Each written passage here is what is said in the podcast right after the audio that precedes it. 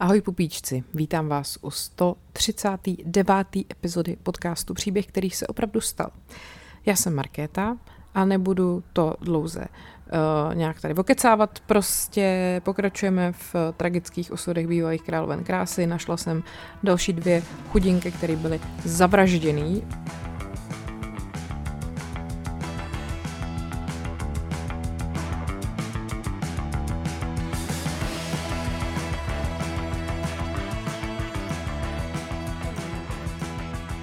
taky jsem teď nahrála tři tragicky zesnulý bývalý královny krásy uh, do pod, jasně do podcastu, vle, no do podcastu, ale do bonusů a to jsou prosím vás tři případy, které nikdy nebyly objasněny, jo, tak to najdete na piky.cz lomeno paní královna nebo na herohero.co lomeno podcast příběhy. A teď teda vám sem jdu přidat ještě další dvě. Jako jak vidíte, tak eh, je to prostě fakt nekonečná zásoba, což je teda smutný. Možná byste na to měla udělat nějaká studie, nebo jestli existuje, tak eh, pokud třeba jste nějakou takovou četli, tak mě to zajímá. No, jdeme na to. Eh, ta první z těch dvou, o kterých dneska budu mluvit, se jmenovala Tara Faye Grinsteadová a narodila se 14. listopadu 1974 v Hawkinsville ve státě Georgia. Její rodiče říkají, že se do soutěží krásy zamilovala už jako teenagerka a začala se účastnit různých i místních soutěží. Teda Grinsteadová právě měla před sebou jako vlastně skvělou budoucnost, protože ty soutěže krásy, které jako vyhrávala, jí sloužily jako takový prostředek k tomu, aby dosáhla svých cílů. Eh, právě, že jak bylo i v mou, mnou často citované slečně Drsňák, eh, soutěž Miss je v Americe stipendijní program, prosím vás. A ta Tara teda se právě rozhodla soutěžit hlavně v těch stipendijních soutěžích a ty své výhry potom později použila na zaplacení vysokoškolského studia, což zase, hele, pojďme si říct, je fajn, prostě jsem hezká, tak toho využiju docela fajn způsobem. A po úspěchu v těch soutěžích se potom věnovala kariéře ve školství. V roce 2003 absolvovala Middle George College, ne George, Georgia, Middle Georgia College, já dneska v ty vole, dneska nějak nevím, měla jsem jenom jedno kafe. A získala magisterský titul v oboru vzdělávání na Valdosta State University v Georgii. V roce 98 potom začala vyučovat dějepis v 11. třídě na Irvine County High School ve svém rodném městě Osila. Uh, Tara Grinsteadová byla vždycky velmi jako úspěšná a vlastně na té střední škole, kde teda pracovala, se vyšvihla až na pozici asistentky ředitele. Byla na dobré cestě k tomu, aby splnila svůj cíl, což bylo stát se ředitelkou školy. A její nevlastní matka Kerry eh, k tomu jako říkala, že Tara byla velmi oddaná své práci a byla vždy velmi prostě dochvilná, taková jako připravená všechno, jo. Takový to přesně, co já třeba nejsem. Na Irvine County High byla opravdu jakože nepřehlédnutelná, prosím vás. Eh, studenti jí vnímali jako vzor, hlavně mladé dívky, eh, se v ní jako zhlídli, protože taky vlastně pak soutěžili v těch soutěžích krásy, pardon, v stipendijních programech, aby si pak mohli zaplatit vzdělání. Dokonce dva dny před svým zmizením uh, měla pro ty svoje studenty uspořádanou takovou jako hostinu u sebe doma, uh, protože se připravovali na každoroční městskou soutěž Miss Georgia Sweet Potato, což jako chápu, že asi má být uh, něco s těma, jak se jmenujou, ty sladký brambory, uh, batáty a že to asi nemá nic společného s tím, že když vyhrajete Miss Georgia, tak jste sladká brambora. A trošku mi to celý připomíná, nebo mi to připadá, jak kdyby se to konalo ve Stars Hallu, ale prostě, hele, bylo to soutěž, která se jmenuje Miss Georgia Sweet Potato, OK. Eh, měla skvělou náladu, což samozřejmě platilo vždy, když eh, vyráběla účes a make-up nějakým soutěžícím dívkám. Prostě jí to hrozně bavilo, říkala jedna z těch jejich žákyň. Tak to musela být jako fajn učitelka, ne? Si to vemte, že prostě nemáte žádnou jako spruzelou uh, postarší dámu, která prostě vám zadá úkoly a dál se o vás nezajímá, ale že máte někoho, kdo vás pozve k sobě domů a udělá si jako s váma večírek a vlastně vás podporuje, tak to je takový příjemný. Každopádně ona byla teda velmi oblíbená a angažovaná v té komunitě. A když potom v pondělí 24. října 2005 nepřišla do školy, tak všichni, co ji znali, byli znepokojení. Kdybych to byla já, tak to nikoho neznepokojí, protože Markéta nikdy nechodí včas. A když chodí pozdě, tak se sice omluví, ale jakoby když to neudělá, tak to taky nikoho moc neznepokojí. Jdem dál. Když v pondělí ráno nepřišla do školy, eh, věděla jsem, že se něco děje a věděla jsem, že je to něco vážného. Věděla jsem, že se stalo něco, co nemohla ovlivnit, jako ta Tara, že to nemohla ovlivnit. Tohle řekla její nevlastní matka. Toho říjnového rána úřady obdržely telefonát od sousedky, která oznámila zmizení Tary. A když potom šéf policie v Osil, Billy Hancock a jeho tým dorazili do jejího domu, tak eh, vlastně zjistili, že tu učitelku už 34 hodin nikdo neviděl, ani o ní nikdo neslyšel. Její auto bylo pořád zaparkované na parkovišti u jejího domu, což podle toho policejního šéfa bylo vlastně okamžitý varovný signál. Úřady si taky všimly uh, latexové rukavice, která jako ležela na dvoře a pak nějaký vizitky, která byla jako zaklíněná ve vstupních dveřích. Sedadlo řidiče v jejím autě bylo posunutý víc dozadu, než jako by bylo pro ženu tařiny velikosti tak nějak obvyklý. Taky chyběla její kabelka a klíče. A zvláštní bylo, že na palubní desce toho auta se našla obálka s penězma. Uvnitř domu to vypadalo, že je to všechno tak nějak jako docela v pořádku. Respektive takhle, jako její mobilní telefon byl zapojený v nabíječce a její oblečení z předchozího večera leželo na podlaze v ložnici. Vlastně nic jako nenasvědčovalo nějakému násilnému vniknutí a ty, co tu Taru znali, věděli, že je jako velmi pořádná a rozhodně by nikdy nenechala oblečení na podlaze, na rozdíl od Markéty. A stejně tak by neopustila svého domácího psa a kočku. Tak to ale chápu, to abych taky nikdy neudělala. No i když kočku bych možná opustila, a kočky moc nemusím.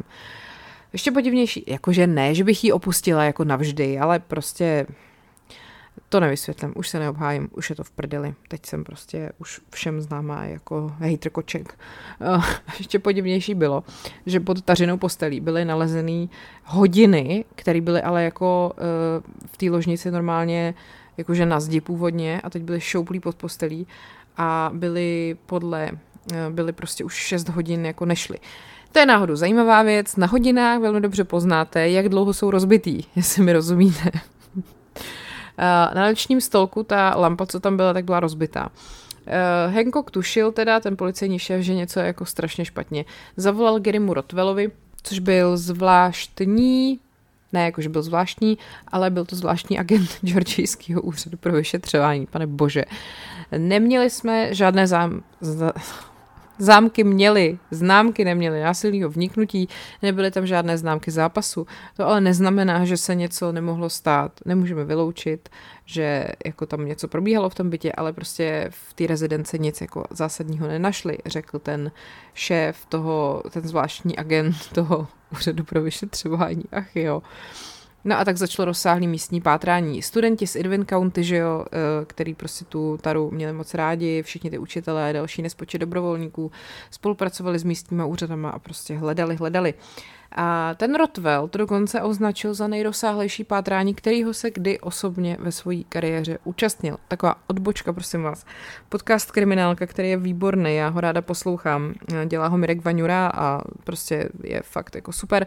Tam vlastně bývají i takový výpovědi těchto těch vyšetřovatelů, těch reálných případů, co se v Česku staly a jsou tam pak i nastříhaný třeba různý výpovědi těch pachatelů, ale chci se dostat k tomu. Uh, teď doufám, že neurazím lidi, co jsou z Plzně, ale tam je prostě jeden vyšetřovatel, který se objevuje v nějakých, myslím, možná dvou nebo třech epizodách, který má tak silný plzeňský, jako tak silný plzeňský nářečí, že jsem to v životě neslyšela a já prostě se nedokážu nesmat, když ten člověk mluví. To je jako, že ve stylu, a fakt to nepřeháním, jako byli jsme tam se podívat na pomlásku, a prostě on to vždycky takhle, ještě jak oni mají uzavřený ty vokály, jako byli jsme tam se podívat na pomlásku, tak to vždycky úplně vás praští, jako když tam roztáhne to A do stran.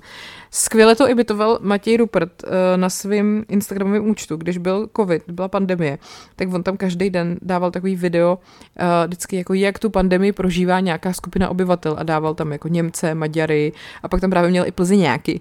A já jsem si myslela, že to přehání a pak jsem slyšela tady toho pána v té kriminálce a ty vole nepřeháněl to. Fakt si to puste. Uh, vždycky, jak je tam případ jako popsaný, že je z Plzně, tak tam tady ten člověk mluví a je to jako výborný. No nic, vracíme se zpátky tady k taře. Eh, naposledy někdo viděl a slyšel o taře Grinstedový v sobotu večer, kdy se ztratila. A vyšetřovatelé věděli, že byla s těma mladýma holkama z té školy, co soutěžili uh, ve svém domě, že jo, a měli uh, nějakou tu přípravu na tu soutěž, ta Sweet Potato, a pak se toho i zúčastnili společně. Taky věděli, že kolem 8 večer se potom ta Tara zastavila na půl hodiny u sousedů a pak šla domů a respektive takhle zamířila na nějaký vaření, který se konalo několik bloků od jejího domu, jakože nějakou lekci vaření a domu. Eh, z toho vaření odešla kolem půl jedenáctý večer. A skutečnost, že policie našla to oblečení, který na sobě měla na tom vaření, poházený na podlaze její ložnice, jim napověděla, že Grinstedová se ten večer vrátila domů. Vám musím říct, to jsou teda hlavy, jako je dedukce jak svině. No a to, že chyběla uh, ta kabelka a klíče, vedlo ty úřady k domněnce, že mohla z toho baráku pak odejít s někým známým. Protože navíc nikdo večer v tu sobotu jako ze sousedů neohlásil žádný křik, což tuhle tu možnost zvýšilo. A jak víme, američani jsou v tomhle velmi důslední. Oni rádi takhle bonzují na sousedy a volají na sebe policajty, jakmile prostě v protějším domě je křik, tak okamžitě uh, alarmují prostě místní bezpečnostní složky. Co když tam soused zrovna někoho prostě mlátí, že jo, nevím. Jako dělají to, takže si myslím, že kdyby opravdu tam nějaký křik byl, tak by to to nějaký dobrák ohlásil. Tak, a úřady potom samozřejmě brali v potaz, že byla s nějakým chlapem, jakože nějakým přítelem, nějakou svojí láskou. Ona byla spojovaná s více muži a, a jako, ale prostě tak to je normální, že jo. Jako prvního teda policie potom prověřovala jeho bývalého přítele, armádního rangera Volkra. Ne, byl to Markus Harper. A oni spolu měli bouřlivý šestiletý vztah a během téhle doby oba chodili i s jinými lidmi, ale rodina a blízcí přátelé tvrdili, že ona byla do toho Harpera skutečně zamilovaná. Dva týdny před tím svým zmizením teda ona s tím, nebo takhle spolu prostě definitivně jako se rozešli a naposledy se viděli týden před jejím zmizením a ten Harper tvrdil, že ona za ním přišla domů jako prosit, aby ji vzal zpátky a taky tvrdil, že mu řekla, že pokud ho uvidí s jinou ženou, spáchá sebevraždu. Prostě takový ten klidný, normální přístup člověka když se s někým rozchází. No a tohle to ale samozřejmě přátelé a rodina okamžitě odmítli, řekli, že on si vymýšlí. Úřady taky vyloučili sebevraždu, protože to bylo vtipný, ta věta v tom článku byla původně, jako nebo v originále, protože pro mrtvou ženu by bylo strašně těžké ukrýt vlastní tělo. Vážně? Ale jako asi prostě, že když se chcete zabít a nechcete, aby vás našli, tak jako jasně, no, tak musíte prostě zalézt někam, já nevím, No tak třeba se utopit, že jo, to je docela si, ale pak vyplavete. Tak já nevím, jak to udělat, abyste se jako zabili a zároveň se jako schovali u toho. Napište mi do komentářů. Ach jo. Uh, Harper navíc teda ten nejbývalý přítel měl legitimní alibi, vlastně v noci, kdy ona zmizela, byl v baru s nějakým svým partiákem bývalým a ještě navíc, jak je to ranger, že jo, tak má nějakou jako, jako prestiž, že prostě přece takovýhle chlapci jako nezabíjejí se, podívejte na rangera Volkera, ty vole. No, uh, vyšetřovatelé potom identifikovali ještě Anthonyho Vickerse, to byl bývalý student té tady, který byl podle nich podezřelý, protože ona vzala toho Vickerse pod svý křídla, protože byl takový problémový dítě, ona s ním velmi jako soucítila a věnovala mu víc pozornosti a vypadá to, že on jí byl posedlej a že v březnu 2005 se pokusil vniknout do jejího domu. Ona potom dokonce podala na policii hlášení, kde na ten incident popsala. A vlastně, že to fakt bylo tak, že on se nějak neovládnul a bušil na její dveře a okna a ona uh, se jako bránila, on jí jakoby nařizoval, aby vyšla ven. Pojď ven! Takhle nějak. A policie ale prostě nedokázala vyvodit nějakou pevnou spojitost mezi tímhletím studentem a zmizením té Tary. Posledním, zdánlivě nejzřetelnějším podezřelým byl muž, jehož jméno se právě objevilo na vizitce, která byla zaklíněná ve dveřích té tary. Jestli si vzpomínáte na to, co jsem tady říkala před pár minutami, jestli jste ještě neusnuli. Podle sousedů tenhle ten frajer často navštěvoval tu taru v jejím domě a ačkoliv jméno tohoto muže nebylo zveřejněno, vyšlo najevo, že jde o ženatého policistu z nedalekého města. Ona měla trošku, podle mě, kraš na uh, muže v uniformách, to tak vypadá. Podle vyšetřování zanechal neznámý policista v noc, kdy Tatara zmizela, na záznamníku dvě desítky vzkazů. Lidi, ty vole, buďte trošku jako já nevím, takový to jako, nechal si jí na záznamníku 20 vzkazů, myslíte, že to je moc? Ne, to je úplně v pohodě, to je normální. Eh, všichni tři podezřelí teda tvrdili, že jsou nevinný, šok, ale vlastně žádný z jejich alibi jako nepokrýval zcela celých těch 34 hodin, kdy ona byla pohřešovaná. A tak úřady nechali všechny ty jména ve hře a po letech se teda ukázalo, že to nebylo nutné. Městečko Osila má něco málo přes 3000 obyvatel. Přirozeně se teda množily různé fámy. Lidi teoretizovali, že ji unesl nějaký pronásledovatel, jiní se obávali, že ten zločinec je z toho městečka a furt tam někde pobývá. A rok od zmizení té tary uh, uplynul jako voda a bez dalších důkazů a ta místní vyšetřovací prostě to komando drželo veškeré podrobnosti o tom vyšetřování pod pokličkou celkem tři roky, dokud CBS, opět CBS, ty se taky vsedou do všeho očividně, v roce 2008 neodvysílala epizodu 48 hodin, která byla věnovaná případu tady Grinsteadové. A v této epizodě úřady odhalily veřejnosti nejdůležitější důkaz, který podle jejich názoru je doved k pachateli. A to byla ta latexová rukavice, vážení přátelé, o které jsem tady taky už mluvila. Ta rukavice byla po svém objevení odeslaná do kriminalistické laboratoře k testování a získali z toho DNA, i když teda v minulosti jim to moc nešlo, přišlo jim to neúspěšný, to nepravděpodobný a ukázalo se, že jim to moc nejde, ale nakonec se jim to podařilo a ta laboratoř získala mužský profil DNA a otisk prstu, ale i když to zkoušeli spárovat se všema možnými podezřelejma, tak nebyla nalezená schoda. Bylo testováno 100 osob a dokonce se pak pokoušeli najít schodu DNA i na celostátní úrovni. No a protože právě za téměř tři roky nedošlo k žádné schodě, tak vyzvali úřady veřejnost v tom pořadu, aby se přihlásila s jakýmakoliv typama. Doufáme, že se najde někdo, kdo něco ví, kdo zná osobu, která byla do tohoto případu zapletena a zatajovala tyto informace ze strachu, že se nám to, eh, nebo zatajovala tyto informace a doufala, že se nám to nepodaří prokázat. Budeme schopni to dokázat a chceme, aby se některá z těchto osob, pokud má tento typ informací, přihlásila. Tenhle ten případ nikdy nevyšuměl. Stopy přicházejí každý týden. Máme několik cest, které nyní sledujeme, řekl ten vyšetřující. A ten případ si v průběhu let získal samozřejmě značný zájem a dokonce se z něj zrodil i investigativní podcast, který se jmenuje Up and Vanished a ten natočil režisér Payne Lindsay. To teda mimochodem tohle to má vlastně tenhle ten případ společného potom s tím ještě dalším, o kterém budu mluvit, protože potom taky byla natočena podcastová série.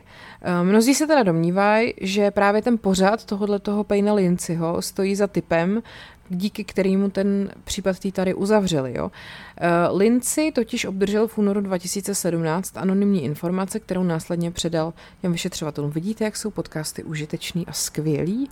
No, uh, ve stejné době uh, vlastně přišla s informací o svém příteli, taky obyvatelka Osily, Brooke Sheridanová. Uh, její přítel uh, se jmenoval Bo Dukes a byl to vlastně bývalý student Titary Grinsteadový, jo, furt se jako orientujete.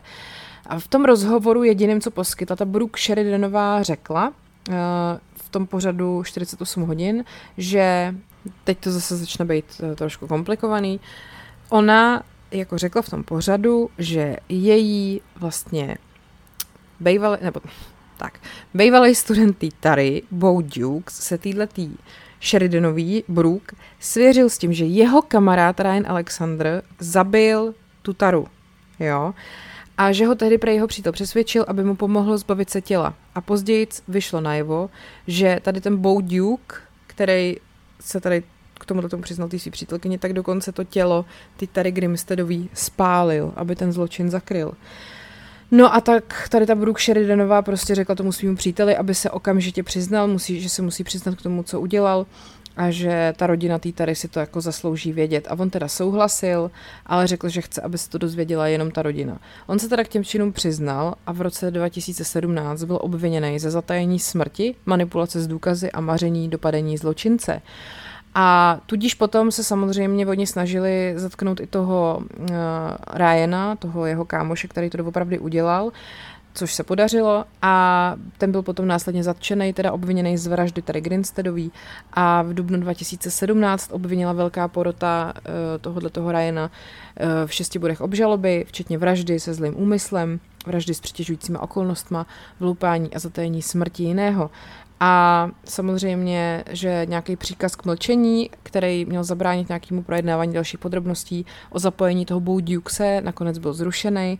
Takže dobrý, ale teď jako otázky zůstávají. Proč to sakra udělal? A ta Brooke Sheridanová, ta přítelkyně toho Boa Dukese, toho, co to udělal s tím Ryanem, že jo, Uh, řekla, že se na tohle taky ptala a že prej on uh, jí na to řekl, to ví jenom Bůh a Ryan. Takže bohužel.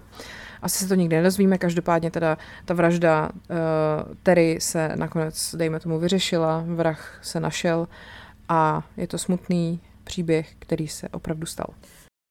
Druhý příběh, který se opravdu stal, se samozřejmě opět týká tragické smrti bývalé královny krásy a tentokrát se přesunujeme do Irska, abych vám vyprávěla o tragickém osudu Michaely McReevy, která bohužel byla zavražděna na své vlastní svatební cestě na Mauriciu, což je strašný. Teda jako být zavražděný je strašný samozřejmě vždycky, ale být zavražděný na své vlastní svatební cestě je podle mě ještě o něco horší. Eh, Michaela McAreevy se narodila 31. prosince 1983, byla teda rozená Hartová nebo Hart a mohla bych vám taky říct, jak je to její jméno v té v jirské gaelštině. Je to Michaelin McGiola Rajbajk. No nic, nebudu to dál dělat. Kdybyste si chtěli poslechnout tady ten gaelský jazyk jejich, tak si můžete pustit epizodu The Crown, kde jakože mladý princ Charles v této řeči mluví na svojí univerzitě, kde studuje, protože on tam šel studovat, aby právě se jako Británie s Irskem tak nějak víc jako semkli a on s tím měl být jako, byl takový jako s tím pověřený a tudíž se musel tu jejich řeč naučit, aby ukázal, že ho to doopravdy zajímá. Tak, vraťme se zpátky. Uh, Michaela byla zavražděná na Mauriciu, právě že vlastně jenom necelý měsíc potom, co se vzala se svým manželem Johnem. Jo, jenom tak, aby jako jsem to dala celý do kontextu. Uh, vlastně je zajímavý podle mě na tom to, že to byla první vražda turisty na Mauriciu jako vůbec. Že prostě ten ostrov si vždycky zakládal na tom, že se tam nic takového nikdy neděje, že tam je prostě strašně nízká kriminalita a tak, no, tak tady to úplně jako nevyšlo. Eh, ještě se vrátím k Michaele, ona eh, byla taková tvář, eh, toho jejich galského fotbalu, protože prosím nás galský fotbal není klasický fotbal, ani to není americký fotbal, je to něco mezi klasickým a americkým fotbalem, co jsem tak koukala jako na fotky a nějak jsem si o tom snažila něco číst. Její tatínek totiž, který se jmenoval Mickey Hart, byl jako jedním z nejúspěšnějších a nejuznávanějších osobností tohohle toho sportu.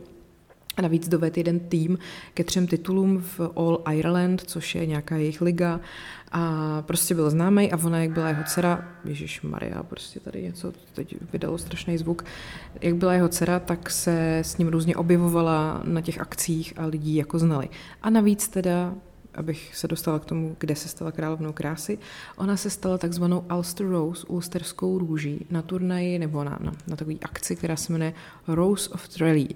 A to je taková akce, kterou jako slaví uh, tradičně všechny irské komunity i po celém světě a vychází to z nějakého 19. století.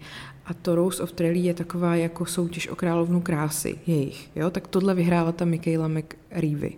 Tak.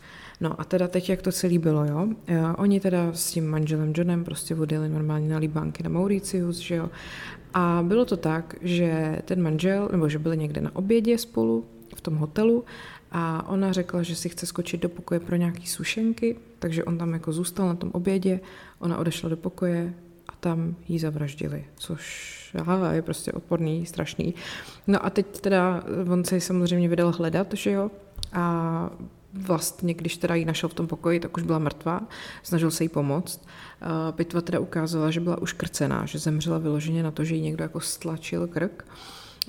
Potom při následném vyšetřování se zjistilo, že ten vrah použil ke vstupu do pokoje elektronickou kartu, že se do toho pokoje nedostal násilím, což dost jako naznačuje, že by to měl být někdo, třeba zaměstnanec hotelu, že? nebo takhle. Eh, samozřejmě na tom celém je příšerný to, že kdyby ona zřejmě bývala třeba do toho pokoje šla, já nevím, o 10 minut později nebo 10 minut dřív, tak se to možná nestalo, protože to zřejmě pravděpodobně bylo tak, že jí na tom pokoji zabili, protože překazila loupežný nějaký přepadení, nebo jakože prostě překazila nějakou loupež a bývalo by se to možná bez toho obešlo, kdyby tam jako nešla, že jo? takže prostě totálně, totálně jako zbytečná smrt. A ještě bych možná mohla doplnit, že teda Michaela byla učitelka toho irského jazyka a byla to taková ta pionýrka. Ona prostě dělala všechno správně, nepila, angažovala se v nějaký kampani za jako nepití alkoholu a takhle. Jo. Taková ta vzorná holka, prostě krásná. Dcera ty vole důležitýho člověka a ono to pak totiž taky ta její vražda vyvolala jako hrozný skandál, jako nejen prostě v Irsku, ale docela mezinárodně, jako když si to její jméno najdete, tak do dneška se to řeší, protože se pak objevily ještě další věci, k tomu se dostanu. Tak, oni teda do toho hotelu přijeli uh, v sobotu a měli odjet další neděli a první část líbánek strávili v Dubaji a vlastně se pak měli ještě posunout dál No a teď teda, když on ji našel mrtvou, tak poblíž byl hotelový portýr, ten pak přivolal ještě jednoho člena toho personálu a snažili se tu Michaelu asi půl hodiny resuscitovat. Pak teda to její tělo převezli do eh, jakože nemocnice samozřejmě, ale prostě už to bylo bohužel eh, k ničemu. Pak tam bylo velmi kontroverzní to, i když jakoby asi neúplně kontroverzní, to tak prostě je, že když eh, k tomu došla policie, tak samozřejmě první, koho jako zatkli a ke komu se chovali fakt docela brutálně, byl ten její manžel. Uh, logicky je to prostě první podezřelý, nejpodezřelejší, že jo. Takže on si na to potom i stěžoval u soudu, že ho prostě jako zatkli, někde ho nechali 6 hodin sedět, vůbec nikdo se s ním nebavil, on byl samozřejmě úplně zlomený psychicky a že ještě mu tam nějaký ten vyšetřovatel řekl něco ve stylu, prosím tě, uklidni se, seš mladý, budeš mít další ženu. No, Uh, takže uh, policie a vláda samozřejmě s tím letím vším jako byly velmi jako hluboce znepokojený a snažili se co nejdřív jako najít vyníky. Přijde mi strašný, že když potom ta Michaela měla pohřeb, tak tam sloužil teda biskup John McAreevy, což byl streets, uh, streets nevěsty, uh, pardon, ženicha, a ten je vlastně o měsíc dřív oddával, že jo. A vlastně v tom v tom samém kostele, kde měla tu svatbu, tak prostě o měsíc později měla pohřeb. Fuj, tajbl. No, on se teda, ten John, u toho soudu potom zhroutil a popisoval ten okamžik, kdy tu Michaelu našel v tom hotelovém pokoji. A pak taky právě mluvil o tom, jak ta policie jako se k němu chovala, že jo. Michaela byla studená, řekl, a hlas se mu zastavil. Její rty byly modré a já jsem pořád jen opakoval Michaelo, Michaelo, probuď se, Snažil jsem se jí tlačit na hrudník a pokoušel jsem se o resuscitaci, ale ani jsem neuměl resuscitovat. Jen jsem jí držel v náručí a prosil jí, ať se probere, ať se probudí. No. Když se teda prokázalo, že ten manžel té Michaely byl v době její vraždy opravdu v té jídelně a čekal na ní, tak se začalo pátrat teda po jiných vinících. A když se to vyšetřovalo, tak se z té vraždy potom, za tu vraždu později zatekli právě tři zaměstnance hotelu. Jak jsem říkala, nejjednodušší vysvětlení, že tam byl někdo s tou kartičkou, kdo jí měl prostě k ní přístup. Že jo.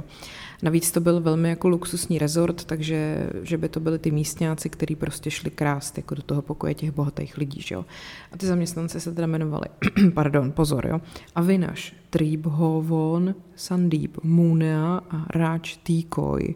Vůbec nevím, jak se to čte, omlouvám se všem, co mluví mauricijsky a teď se jim to nelíbí, jak jsem to přečetla. 12. ledna 2011 stanuli před soudem a ten Tribhuvon a Munea byli obviněni z vraždy McReevyový a T-Koi ze spiknutí za účelem vraždy. Pak jim byly provedeny testy DNA a pak byly ještě zatčený taky Dasen Narayan a C. Narayan Mungu, který byli obviněni z napomáhání k trestnému činu. To byli zaměstnanci hotelové ochranky. Ten Mungu potom byl 12. února propuštěný a všechny obvinění proti němu byly stažený a 12. února potom uh, očistili i toho Narayana, protože přišel s vysvědčením pro... s vysvědčením s vysvědčením přišel, já jsem měl v první třídě sami jedničky, protože nás tak mě propuste. Ne, přišel s vysvětlením, že proč na ručníku v pokoji byly otisky jeho prstů. Dával ten ručník manželovi, když vlastně po nálezu těla manžel zavolal pohotovost, takže OK, to je docela jako dobrý. No, ten soudní proces teda uh, začal potom 22. května 2012. Eh, ten John McReevy právě u toho soudu uváděl, jak mu v den vraždy manželky a policisti nasadili pouta a zkoumali ho, jestli na něm nemá nějaký stopy na těle a že vlastně jednoho z těch obviněných, toho Avinaše Tribhuvuna, viděl v den smrti své manželky dvakrát během několika minut, že se okolo nich vochomejtal a že když se vrátil do toho hotelového pokoje a hledal tu svoji ženu, eh, potom, co odešla a dlouho se nevracela, takže teda ji našel v bezvědomí ve vaně s puštěným kohoutkem a pak teda ji položil na podlohu a snažil se jí oživit. Na tom těle té Michaely na místě činu nebyly nalezeny žádné stopy DNA ani jednoho z těch obviněných mužů a samozřejmě jediná DNA, která byla objevená, byla ta DNA manžela. Takže blbý. No, uh, mauricijská policie čelila jako ostrý kritice za to, jak se ten případ řeší a i za vlastně tvrzení toho obviněného Trýbhu blabla, který tvrdil, že policie z něj vymámila přiznání, že prej ho vystavili třídennímu bytí, než se jim přiznal, že tu Mikailu škrtil a bylo to prej proto, že ho teda s tím spoluobviněným Sandípem Můneou přistihla při krádeži v jejím hotelovém pokoji. 12. července 2012 soudce Pritviraj Fekna, vážně, eh, porodcům řekl, aby si nedělali starosti s tím, jaký důsledky může mít případný verdikt na pověst ostrova Mauricius. Eh, vlastně jim jakoby připomněl, že nejsou politiky a jejich úkolem není chránit obraz země, že prostě mají toho člověka jakoby odsoudit, pokud mají pocit, že je vinej. No. E, tyhle ty dva teda potom byly devíti členů porotou prohlášeni za nevinný a v prohlášení vydaným po vynesení rozsudku e, těch dvou rodin, vlastně té rodiny té Mikaely a rodiny toho jeho manžela, e, tam bylo uvedený, že neexistují slova pro to, jako jak by měli popsat to, že vydrželi tady ten proces a popsat ty, ten pocity jako toho strašného zmaru, který jako nyní pocitujou. No, ten eh, soud měl původně vlastně trvat jenom nějakých devět dní, nakonec to trvalo osm týdnů, no a ten rozsudek byl prostě takovejhle. Porota dokonce jednala dvě hodiny a vynesla vyloženě jako jednomyslný verdikt o devět lidí, že teda kluci jsou nevinní. A ty právníci, kteří zastupovali tyhle ty dva chlápky, vyzvali teda, aby potom všechny důkazy v případu byly předaný nemauricijským vyšetřovatelům a že prostě Mauricíci jsou v tomhle nějaký jako nekompetentní. Každopádně po vynesení rozsudku nevinen Potom vydala i mauricijská vláda prohlášení, že jako vláda a mauricijský lid chápou a nadále sdílejí zármutek a utrpení rodin a vláda zvažuje všechny možnosti týkající se dalšího postupu v této věci s cílem postavit pachatele tohoto ohavného činu před soud. No a Irové potom některý zahájili internetovou kampaň, která byla jako taková trošku nenávistná, prostě vyzývali k bojkotu mauricijského odvětví cestovního ruchu, že jo, což je teda jeden z hlavních pilířů té ostrovní ekonomiky. Některý ale namítají, že prostě za chyby několika lidí v tom vyšetřování nemá být jako obviněný celý mauricijský obyvatelstvo, že jo, nebo trestaný. Uh, irský politik Sean Kelly kampaň podpořil slovy Žádná spravedlnost pro Michaelu McReevy na Mauriciu. Je to obrovská obžaloba neschopnosti mauricijských úřadů. Žádný Ir by zatím neměl navštívit Mauricius, dokud nebude učiněno zadost spravedlnosti. Potom ty výzvy k bojkotu ještě zesílily po událostech z 15. července 2012. To totiž nějaký mauricijský noviny zveřejnili fotografie z místa činu v tom hotelovém pokoji, včetně snímků na těla Auweis. Na titulní straně se objevila fotka toho na těla s titulkem jakože exkluzivně a samozřejmě, že ty rodiny jako těch pozůstalých byly totálně v šoku, že jo.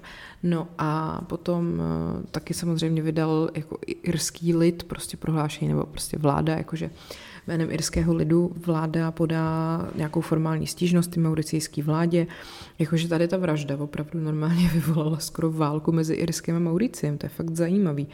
No a takže policie zase znova zahájila vyšetřování, aby zjistili, jak se ty fotografie dostaly ven, provedli razy dokonce v redakci těch novin, Žádné fotky teda už nenašli, pak zatkli jednoho redaktora a generálního ředitele, ředitele a potom se teda taky dostavil k soudu, kde jako ho obvinili z toho, že ty fotky jako zveřejnil, ale propustili ho na kauci. No a vlastně potom v srpnu 2012 byl zřízený nový vyšetřovací tým, který zahájil vyšetřování a vyslechli 38 osob. Rekonstrukce těch, těch okolností té vraždy se zúčastnilo 68 svědků a do laboratoře ve Francii poslali celkem 350 vzorků DNA. A Potom 27. prosince 2012 policie předložila vlastně zprávu, v níž byl konečně jmenovaný další podezřelý.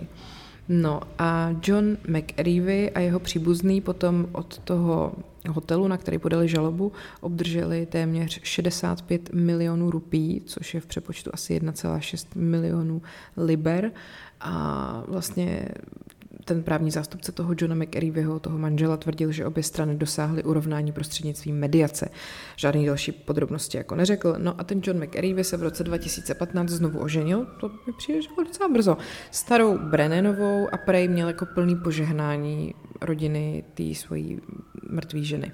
No a v roce 2020 vdovec oznámil, že mauricijská vláda uvedla, že zahájila nový vyšetřování smrti jeho ženy, ačkoliv prostě spochybnil celý to načasování, protože se to nějak shodovalo s jeho kritikou nového obchodního partnerství fotbalového klubu Liverpool právě s Mauriciem.